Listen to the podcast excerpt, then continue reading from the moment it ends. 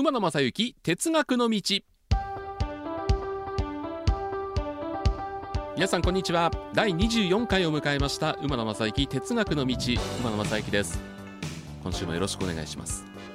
ちょっとね、えー鉄道ファンあるいは交通機関のファンの方には残念なお知らせが2つあります。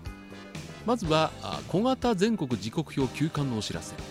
小型全国時刻表は前身の総合時間表発売以来60年以上の長きにわたり皆様のご支持をいただきながら販売してまいりましたがこの度初版の事情により2021年8月号の発行をもちまして休刊いたしました。